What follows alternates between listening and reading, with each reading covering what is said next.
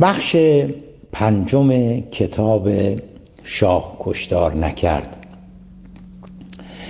محمد رضا شاه پهلوی چگونه رهبری بود؟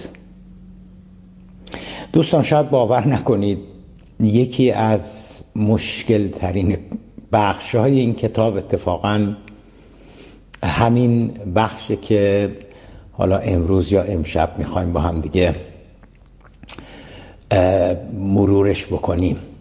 دلیلش هم این هستش که بسیاری از آنچه که در مورد محمد رضا شاه پهلوی گفته می شود و گفته شده و به خصوص ظرف سالهای اخیر داره مطرح میشه بیش از آنچه که ملهم و متأثر از خود محمد رضا شاه پهلوی باشه در رابطه با جمهوری اسلامی هستش در رابطه با انقلاب اسلامی هستش. ببینید به عنوان یک قاعده کلی به عنوان یک قاعده کلی همه کسانی که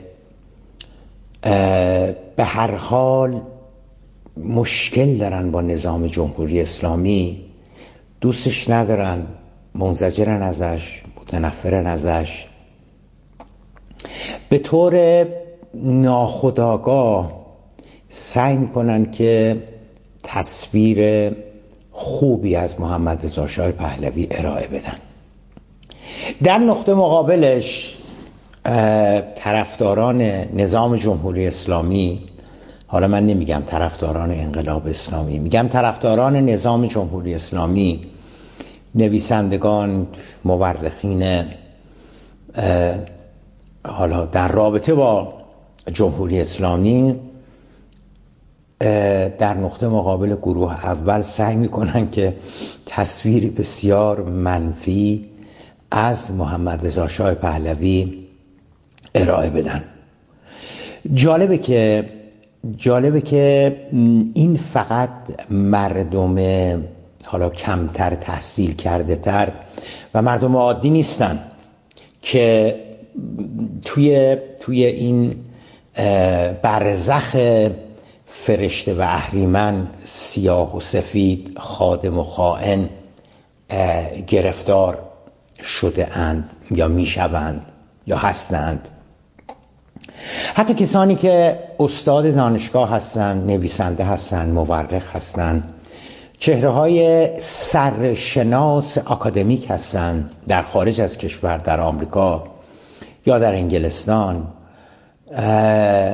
اونها هم نتونستند خیلی از این مشکل یا در مسافه با این مشکل خیلی پیروزمندانه بیان بیرون و روایتی که از محمد رضا شاه پهلوی ارائه میدن آدم می‌تونه بشینه و یه خود از دورتر به اون روایت نگاه بکنه بگه این روایت چقدر ملهم و متأثر از بغض و نفرت و کینه اون نویسنده بسیار سرشناس دانشگاهی هست از نظام جمهوری اسلامی و عمل کرده ایران اسلامی. اگر اون بغض و کینه و نفرت نمی بود آیا همچنان این تصویر رو از محمد رضا شاه پهلوی ارائه می‌داد؟ نمی‌دونم شاید همچنان ارائه می‌داد. ضمن اینکه ضمن اینکه هیچ مورخی نمیگه که من مغرضانه نوشتم من بیطرفانه نمی نویسم من چون از فلانی بدم میاد من چون از نظام جمهوری اسلامی بدم میاد ورداشتم شاه رو اینجوری ترسیم کردم. به عکسش هیچ مورخی نمیاد بگه که من چون طرفدار جمهوری اسلامی هستم آمدم تصویر شاه رو انقدر سیاه زشت و منفی ترسیم کردم. همه ما همه مورخین همه نویسندگان هممون مدعی هستیم که کارمون اکادمیک هستش. به جز حقیقت و حقیقت و فقط هم حقیقت ما چیز دیگه رو در نظر نگرفتیم. کوهی از اسناد و مدارک رو ما بررسی کردیم و نهایتا رسیدیم به اونچه که داریم می نویسیم ولی این شما به عنوان مخاطب این شما به عنوان داور حواستون باید جمع باشه که یک نویسنده هر چقدر هم استاد دانشمند برجسته متفکر فهیم و اندیشمند باشه بالاخره ما هممون انسان هستیم. بالاخره هممون من همیشه این سر کلاس به دانشجوام میگم چون کارم تاریخ تحولاته. میگم درسته که ما باید بی, بی غرض باشیم بی نظر باشیم. اما من به شما اعلام می‌کنم که من نسبت به برخی از شخصیت های سیاسی دست خودم نیست واقعا بهشون علاقمندم. من به احمد قوام السلطنه خیلی علاقمندم. عکسش هم تو دفترم تو دانشکده حقوق زدم. من با مهندس مهدی بازرگان خیلی علاقمندم. من به مرحوم آیت الله طالقانی خیلی علاقمندم. من به مرحوم آقای منتظری فوق العاده علاقمندم. انقدر علاقمندم که اولین نوم که اسمش یحیاست با اجازه پدر مادرش من حسین علی صداش می‌زنم. ببینید اینا هست. من از امیر کبیر خیلی خوشم نمیاد. ببخشین ببخشین از همتون عذرخواهی می‌کنم. ولی از شخصیت مقرور دیگه هیچی نمیگم امیر کبیر خیلی خیلی خوشم نمیاد. از بسیاری از شخصیت های دوران مشروطه واقعا خوشم میاد. می‌دونید دیگه بالاخره منم آدمم دیگه. می‌دونم نباید از می‌دونم منم باید لعن و نفرین بکنم. مثلا احمد قوام السلطنه رو نمی‌دونم اینو اونو دکتر علی امینی رو. ولی خب نمی‌تونم به این شخصیت ها بغض و کینه ببرزم و بهشون احترام می‌ذارم. طبیعی هستش که من وقتی می‌رسم به احمد قوام السلطنه طبیعی هستش که من وقتی می‌رسم به دکتر علی امینی طبیعی هستش که من وقتی می‌رسم به سید زیادین تبا تبایی به او هم یه جورای علاقمند هستم. نمی‌تونم نمی‌تونم با بغض و کینو و نفرت در موردشون بنویسم. حد اکثر کاری که می‌تونم بکنم این هستش که سعی کنم سعی کنم یه مقداری جانب انصاف رو رعایت بکنم. بعد از این بعد از این ذکر مصیبت برگردیم به محمد رضا پهلوی چگونه رهبری بود.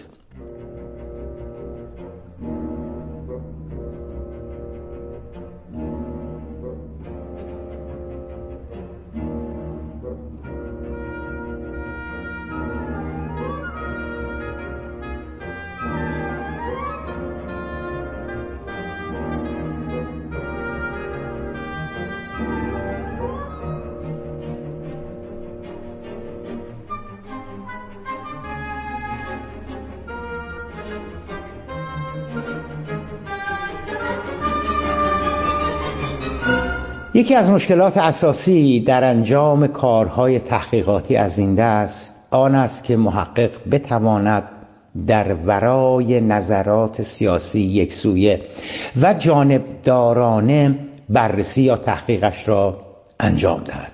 که خب همونجوری که گفتم همه میگن که ما در ورای نظرات سیاسی و نمی‌دونم اینها داریم انجام میدیم. به عنوان یک قاعده کلی همه نویسندگانی که طرفدار انقلاب هستند و بعضا هم تحت تاثیر همان روایت ایدئولوژیک نظام یعنی نظام جمهوری اسلامی از انقلاب قلم به دست می‌گیرن تصویری منفی از محمد رضا شاه پهلوی یا شاه ترسیم می نمایند و باز حسب همان قاعده کلی یعنی همون قاعده نگاه ایدئولوژیک یا جانبدارانه. همه نویسندگانی که مخالف انقلاب هستند یا به واسطه کدورتی که از عملکرد نظام اسلامی پیدا کرده اند تصویری بسیار متفاوت و مثبت از محمد رضا شاه پهلوی ترسیم می نمایند از آن جالبتر آن که نسلهای بعد از انقلاب که نه دانش چندانی از ایران قبل از انقلاب و نه نحوه زمامداری شاه دارند صرفا به واسطه مخالفتشان با نظام اسلامی از شاه طرفداری می‌کنن این وسط نه برای مخالفین و نه موافقین شاه تنها چیزی که اهمیت ندارد یا برای خیلی هاشون این واقعیت که حالا واقعا شاه چگونه رهبری بود؟ آیا شاه رهبری دموکرات بود؟ به آزادی احترام میگذاشت؟ آیا مخالفین منتقدین و ناراضیان از حکومتش را تحمل می‌کرد؟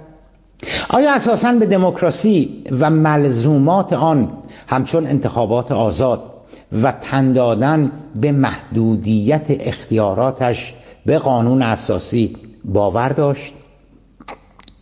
آیا امکان انتقاد و مخالفت با سیاست ها تصمیمات و عقاید اعلی حضرت وجود داشت؟ شیوه مملکتداریش چگونه بود؟ آیا صرفاً دستورات و ختم های غرب و در رأس همه آمریکا و انگلستان را که در جهت جلوگیری از رشد و توسعه کشور و عقب نگه داشتن ایران خلاصه می‌شد را اجرا می کرد تصویری که انقلاب اسلامی و جمهوری اسلامی سعی کرده ظرف 43 سال گذشته از او ترسیم بکند. یا برعکس یا برعکس رهبری بود وطن پرست عاشق ایران که به جز پیشرفت و ترقی کشورش ای نداشت. تصویری که موافقانش و طرفدارانش از وی ترسیم می‌کنند. آیا شخصیتا از این توانایی برخوردار بود تا بتواند در مواجهه با بحران کشتی نجات کشور را هدایت نماید. آیا اهل شور و مشورت بود و یا برعکس تصمیماتش را فردی اتخاذ می کرد و اصرار بر درستی آنها داشت و معتقد بود که به هر قیمتی شده چون این تصمیم درست هستش من باید اونو اجرا بکنم. از یک منظر سیاسی شاه را واقعا چگونه رهبری می‌توان یا میبایستی توصیف نمود؟ بگذارید از اینجا شروع کنیم که شاه مدت نسبتا طولانی یعنی سی و هفت سال حکومت کرد. شرایط سیاسی ایران در طی آن سی و هفت سال به تب ثابت نبود. حاجت به گفتن نیست که طبیعتا رفتار شاه از یک سو تابعی بود از باورها و روحیات فردی وی و از سوی دیگر متأثر از شرایط سیاسی و اجتماعی کشورش در طی آن سی و هفت سال. یعنی می‌خوام بگم که دو تا پارامتر رو در نظر بگیریم. یکی باورهای خود شاه که مثلا این تصمیم درسته یا این سیاست درسته یا این فرد خوبه و قصلا هازا و عنصر دومی که باید در نظر بگیریم شرایط سیاسی و اجتماعی ایران در طی اون سی و هفت سال هستش. که به هیچ وجه شرایط ثابتی نبوده. اگر خواسته باشیم رفتار شاه را در طی آن سی و هفت سال تقسیم بندی کلی نماییم باید رفتار شاه را در طی آن سی و هفت سال به سه دوره نسبتا متمایز از یکدیگر تقسیم بندی نماییم. دوره اول از شهریور 1320 که او در سن 20 سالگی جانشین پدرش رضا شاه می شود تا کودتای 28 مرداد سال 32 یعنی این دوازده سال اول اون 37 سال. دوره دوم که از مرداد سال 1332 یعنی بعد از کودتا آغاز می شود تا تقریبا عواست سال 57 یعنی حدودا 25 سال. و بالاخره دوره سوم که دوره بسیار کوتاهی است و مقطعی است که کم و بیش ماهای پایانی زمامداری وی از شهریور 57 تا 26 دیماه را شامل می شود. مقطعی که او منظما در برابر مخالفینش داره عقب نشینی می‌کنه داره از قدرت دورتر و دورتر میشه و مشخصه که داره از قدرت کناره گیری می‌کنه و نهایتا هم در 26 دیما کشور را ترک می‌کنه. رفتار شاه در این سه دوره بالاخص آن چند ماه آخر کاملا از یکدیگر متفاوت هستند. به طب جدای از شخصیت روحیات فردی و باورهای شاه شرایط کشور در این سه مقطع هم بر روی رفتار وی تأثیر گذاشته است.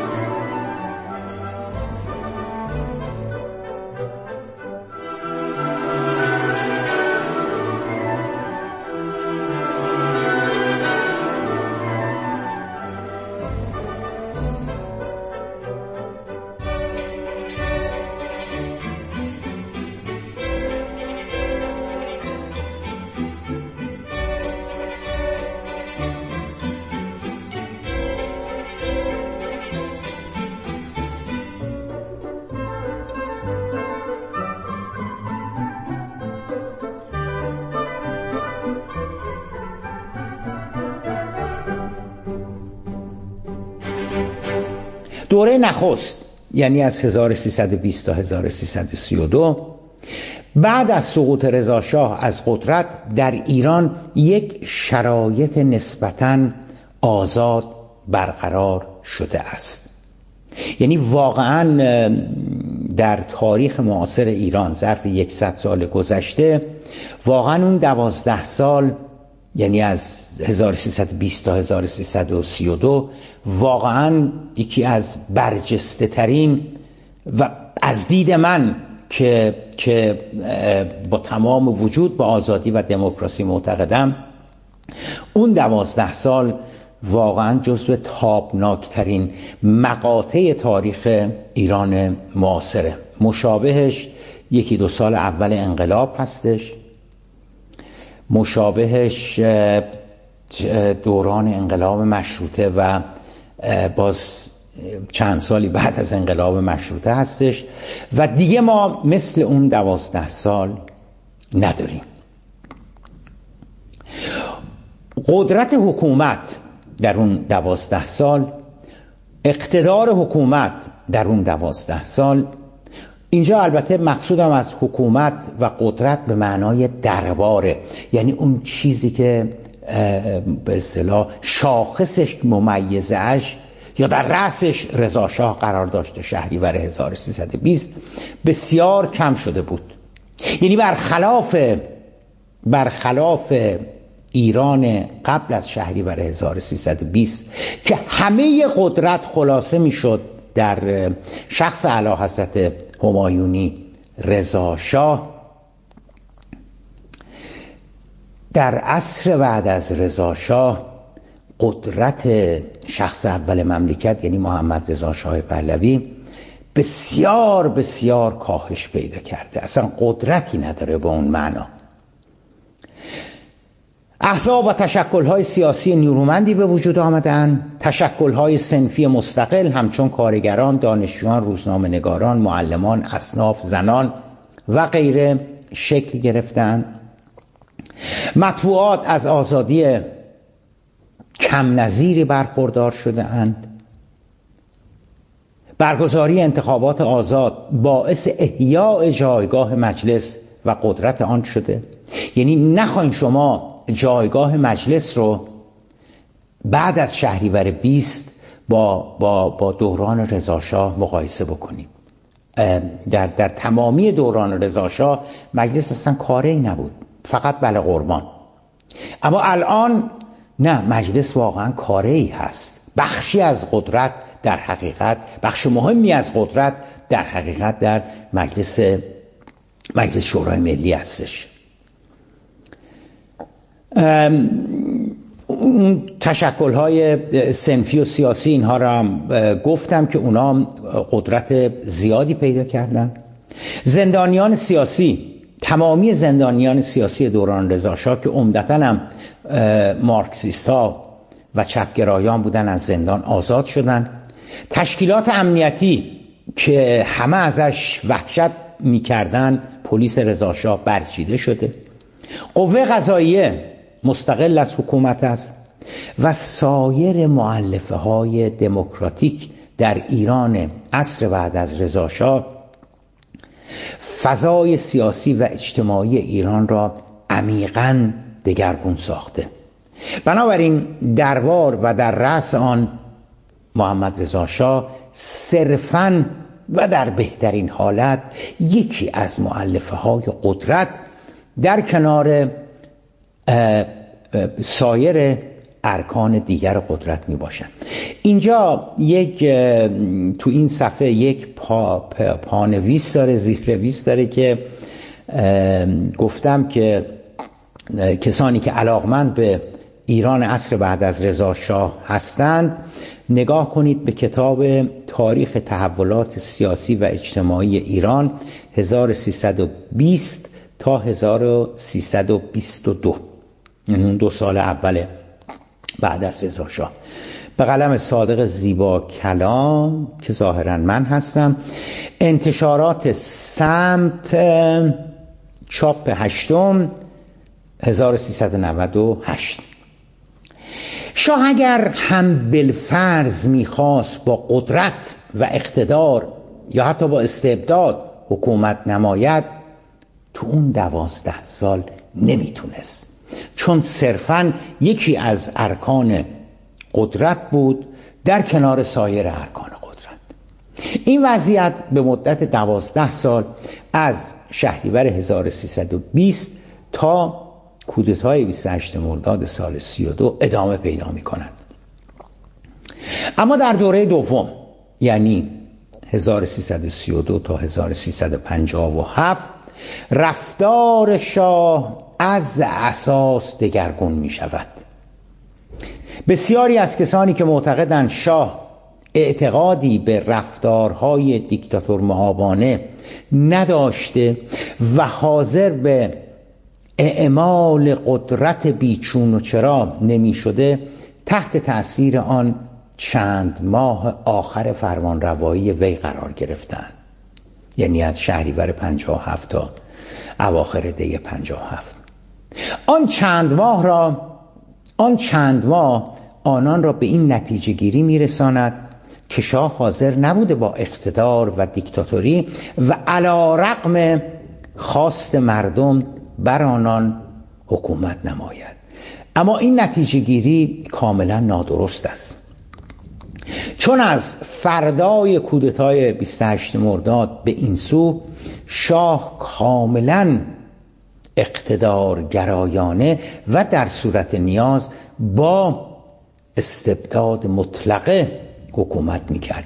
یعنی درست برعکس تصویر محمد رضا شاه پهلوی در آن چند ماه آخر و یا حتی در آن دوازده سال ابتداع زمامداریش نگاهی اجمالی به شیوه حکمرانی محمد رضا شاه پهلوی در طی آن 25 سال مبین این واقعیت است که او برای حفظ تاج و تختش و ماندن بر سر قدرت در صورت نیاز از به کار بردن خشونت ایستادگی در برابر ایستادگی قاطع در برابر مخالفین و حتی قلع غم آنان و زیر پا نهادن قانون خیلی هم روی گردان نبوده.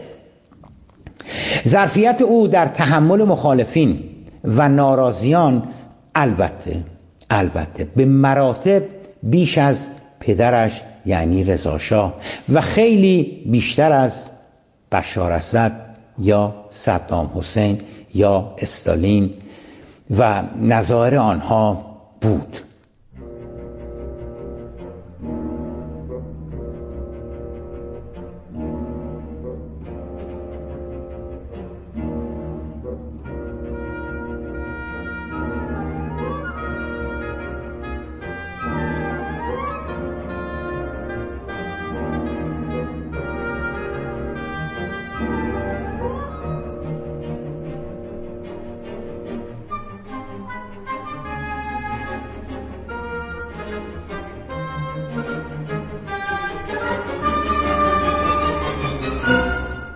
اگرچه با مخالفینش مثل آنها برخورد نمی کرد اما اما در این حال خیلی هم اهل مدارا و تحمل مخالفین و در یک کلام قائل شدن به یک حد اقل حق و حقوقی برای آنها نبود. اگر مخالفینش سکوت می‌کردند علا حضرت چندان معترض آنان نمی‌شد. اما اگر کوچکترین ابراز مخالفتی می‌کردند یا شاه از بابت آنان نگران می بود بارها و بارها نشان داده بود که به هیچ روی اهل مدارا و تحمل مخالفین و ناراضیان نمی باشد او بعد از کودتای 28 مرداد تمامی مخالفین را قلقم کرد. طرفداران مصدق را مطلقا تحمل ننمود. بسیاری از رهبران حزب توده را اعدام یا به حبسهای طویل المدت محکوم ساخت. تمامی مطبوعات مستقل را بست تعطیل کرد و احزاب و تشکلهای سیاسی را غیر قانونی اعلام نمود. مجلس مجلس که عرض کردم تو اون دوازده سال اول واقعا بخش مهمی از قدرت بود. تبدیل شد به یک نهاد بله قربانگو و تمامی ارکان حکومت مطیع اوامر ملوکانه شدند وضعیتی که 25 سال ادامه یافت.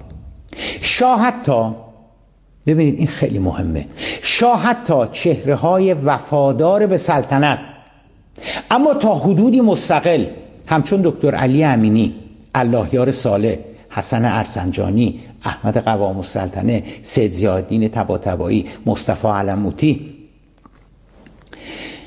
و بسیاری دیگر را نیز تحمل نمی کرد و تنها دولت مردانی می توانستند با علا حضرت کار کنند که مطلقاً مطیع اوامر ملوکانه باشند. فلواقع هر قدر که از 28 مرداد جلوتر میاییم و از یک سو قدرت و اقتدار اعلی حضرت بیشتر می‌شد و از سوی دیگر درآمدهای نفتی ایران افزایش میافت دامنه اختناق و قلع و غم مخالفین هم به موازات آن بیشتر می‌شد. از جمله سرکوب خونین قیام پانزده خرداد قلع و غم مذهبی ها و ملی مذهبی ها و افزایش شدید اختناق در سالهای نخست ابتدای دهه چهل یعنی 1339 چهل تا بعد از قیام 15 خرداد تا 42 43 همانند بسیاری از دیکتاتورهای دیگر منطق شاه در اعمال حاکمیت فردی بسیار ساده بود. او اقدامات تصمیمات و سیاستهایش را به نفع کشور به نفع مردم به نفع ایران در کل می‌دانست. بنابراین چندان دلیلی برای مخالفت با خودش نمی‌توانست از نظر خودش باقی بماند. شاه معتقد بود که برنامه ها و اقدامات ترقی خواهانه وی همچون اصلاحات ارزی و انقلاب سفید باعث پیشرفت و ترقی کشور خواهد شد. و در نتیجه هر فرد یا جریان سیاسی که با وی مخالفت می نمود از دید شاه خواهان پیشرفت و ترقی کشور نبوده. ببینید منطق شاه منطق شاه خیلی ساده بود. می گفت من دارم خدمت می کنم به کشور.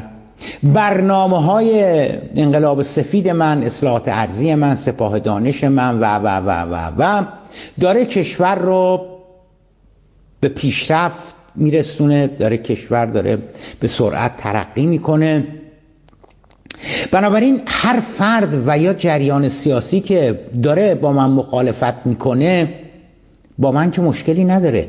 در حقیقت داره با این برنامه های ترقی خواهانه داره با پیشرفت و ترقی کشور مخالفت می‌کنه. این منطق شاه بود.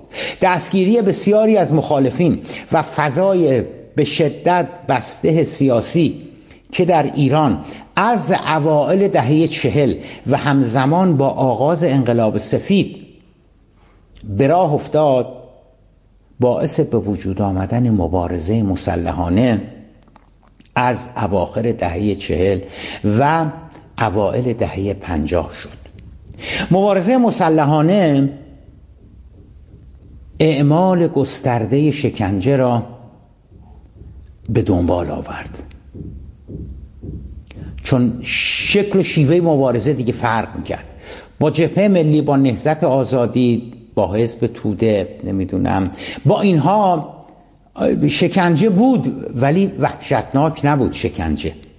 اما با شریک فدایی خلق با عضو سازمان مجاهدین خلق با گروه سیاهگل با گروه فلسطین با بیژن جزنی با اینها که مسلح هستند اعتقاد به مبارزه مسلحانه دارن. و